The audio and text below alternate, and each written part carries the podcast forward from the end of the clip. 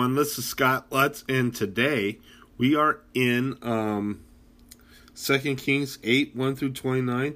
The Shunammite's land restored is the first part of the scripture. Let's go ahead and read the scripture. Now Elisha had said to the woman whose son he had restored to life, Go away with your family and stay for a while wherever you can, because the Lord has decreed a famine in the land that will last seven years. The woman proceeded to do as the man of God said.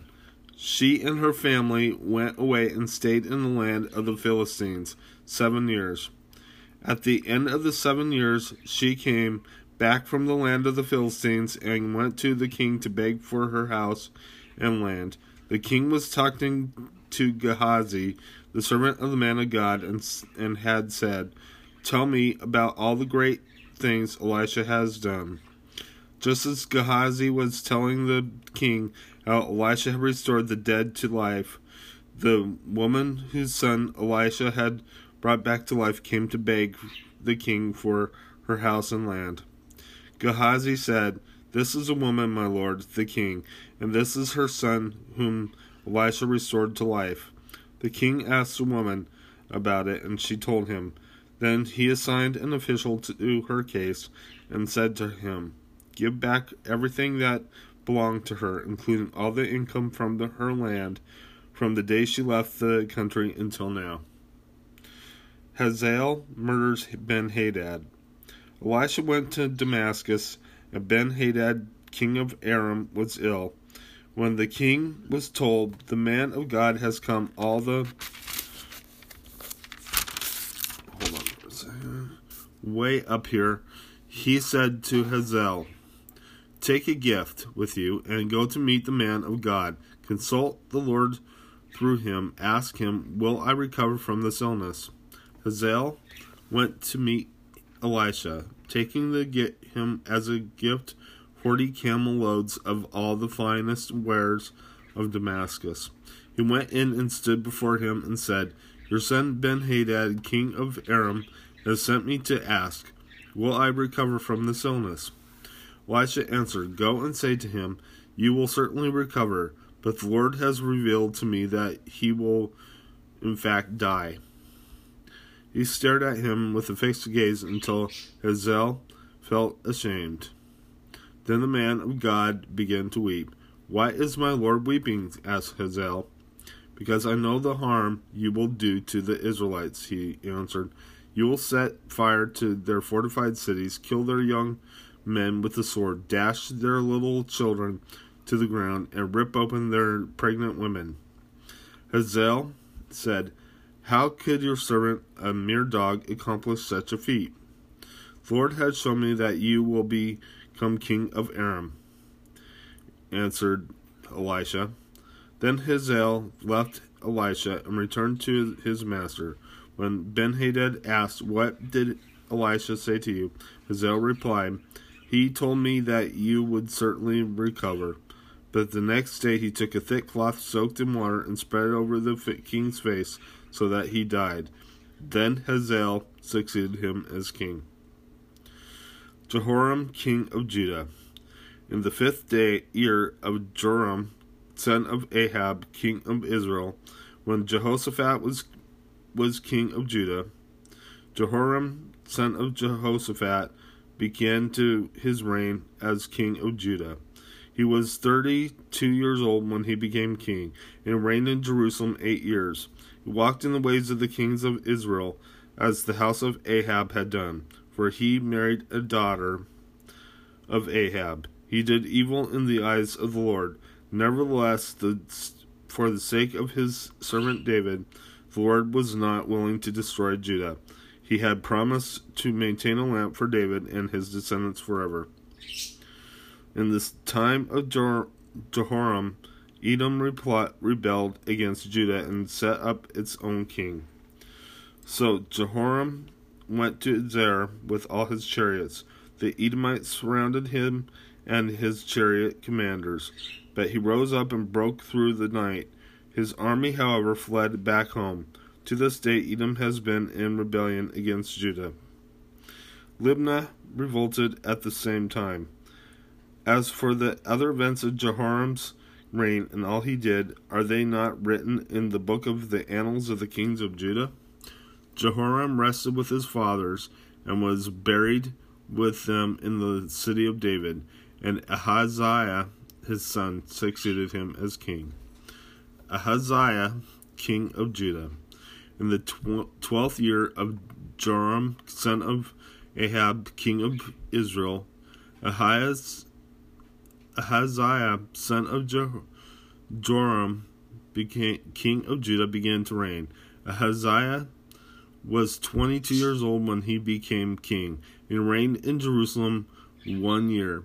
His mother's name was Athaliah, and granddaughter of Omri, king of Israel. He walked in the ways of the house of Ahab, and did evil in the eyes of the Lord, as as the house of Ahab had done, for he was related to by marriage to Ahab's family. Ahaziah went with Joram son of Ahab, to war against Hazael, king of Aram, at,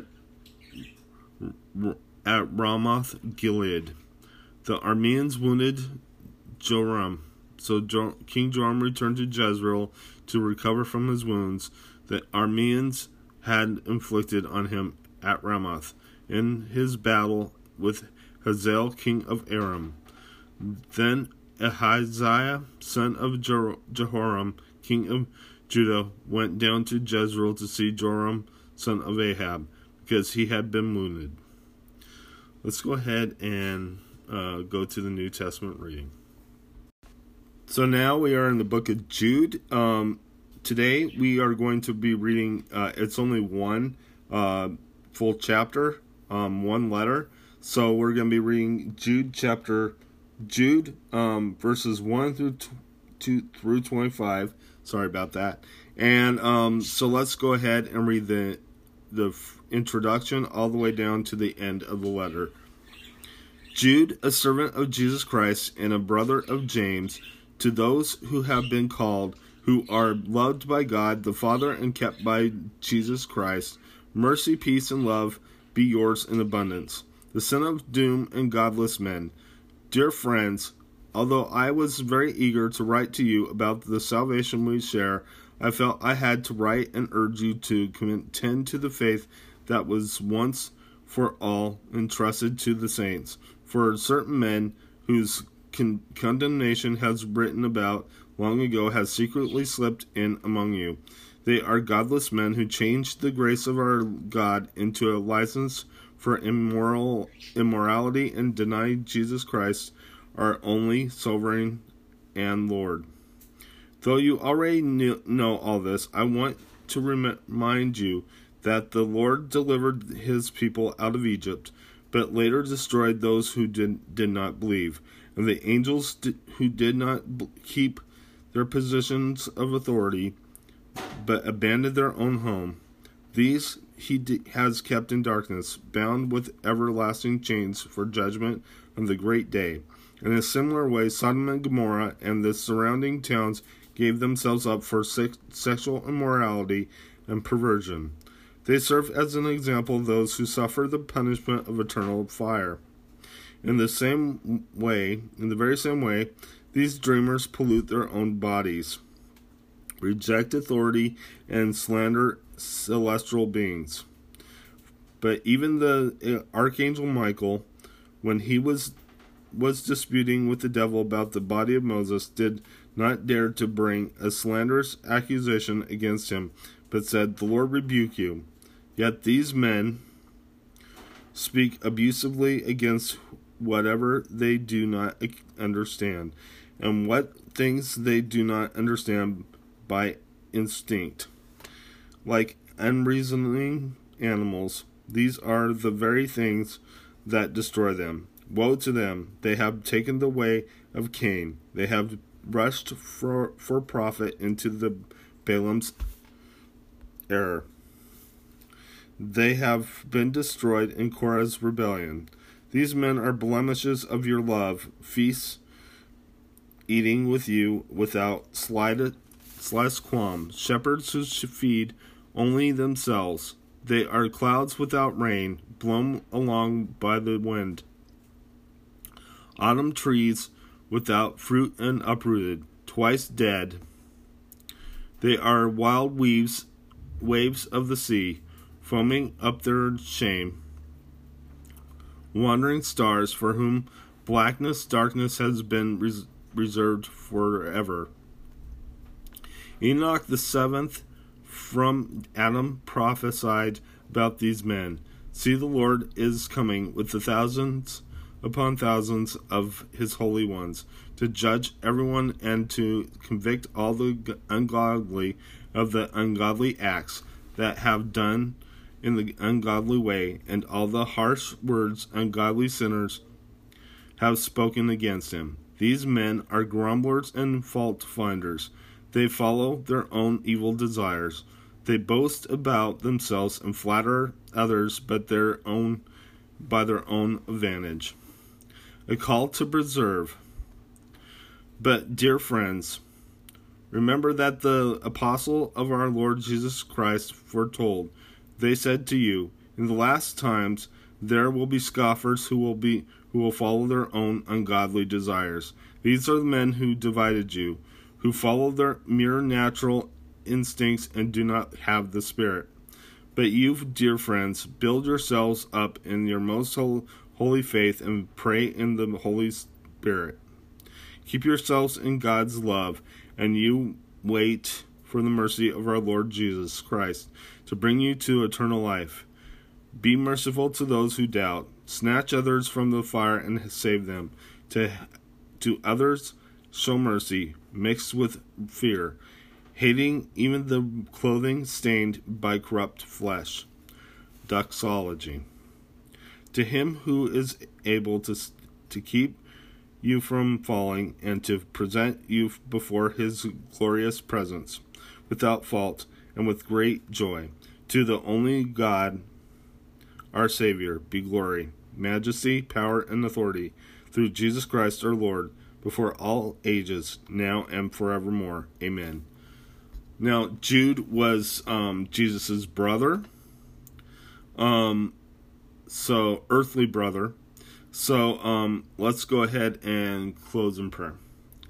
Dear Lord Jesus, I just praise you. I thank you for everything you've done. I ask, Lord, that you watch over us and keep us safe, Lord God. In Jesus' name, amen. God bless you. Tomorrow we start with the book of Revelation. God bless you. Have a good day.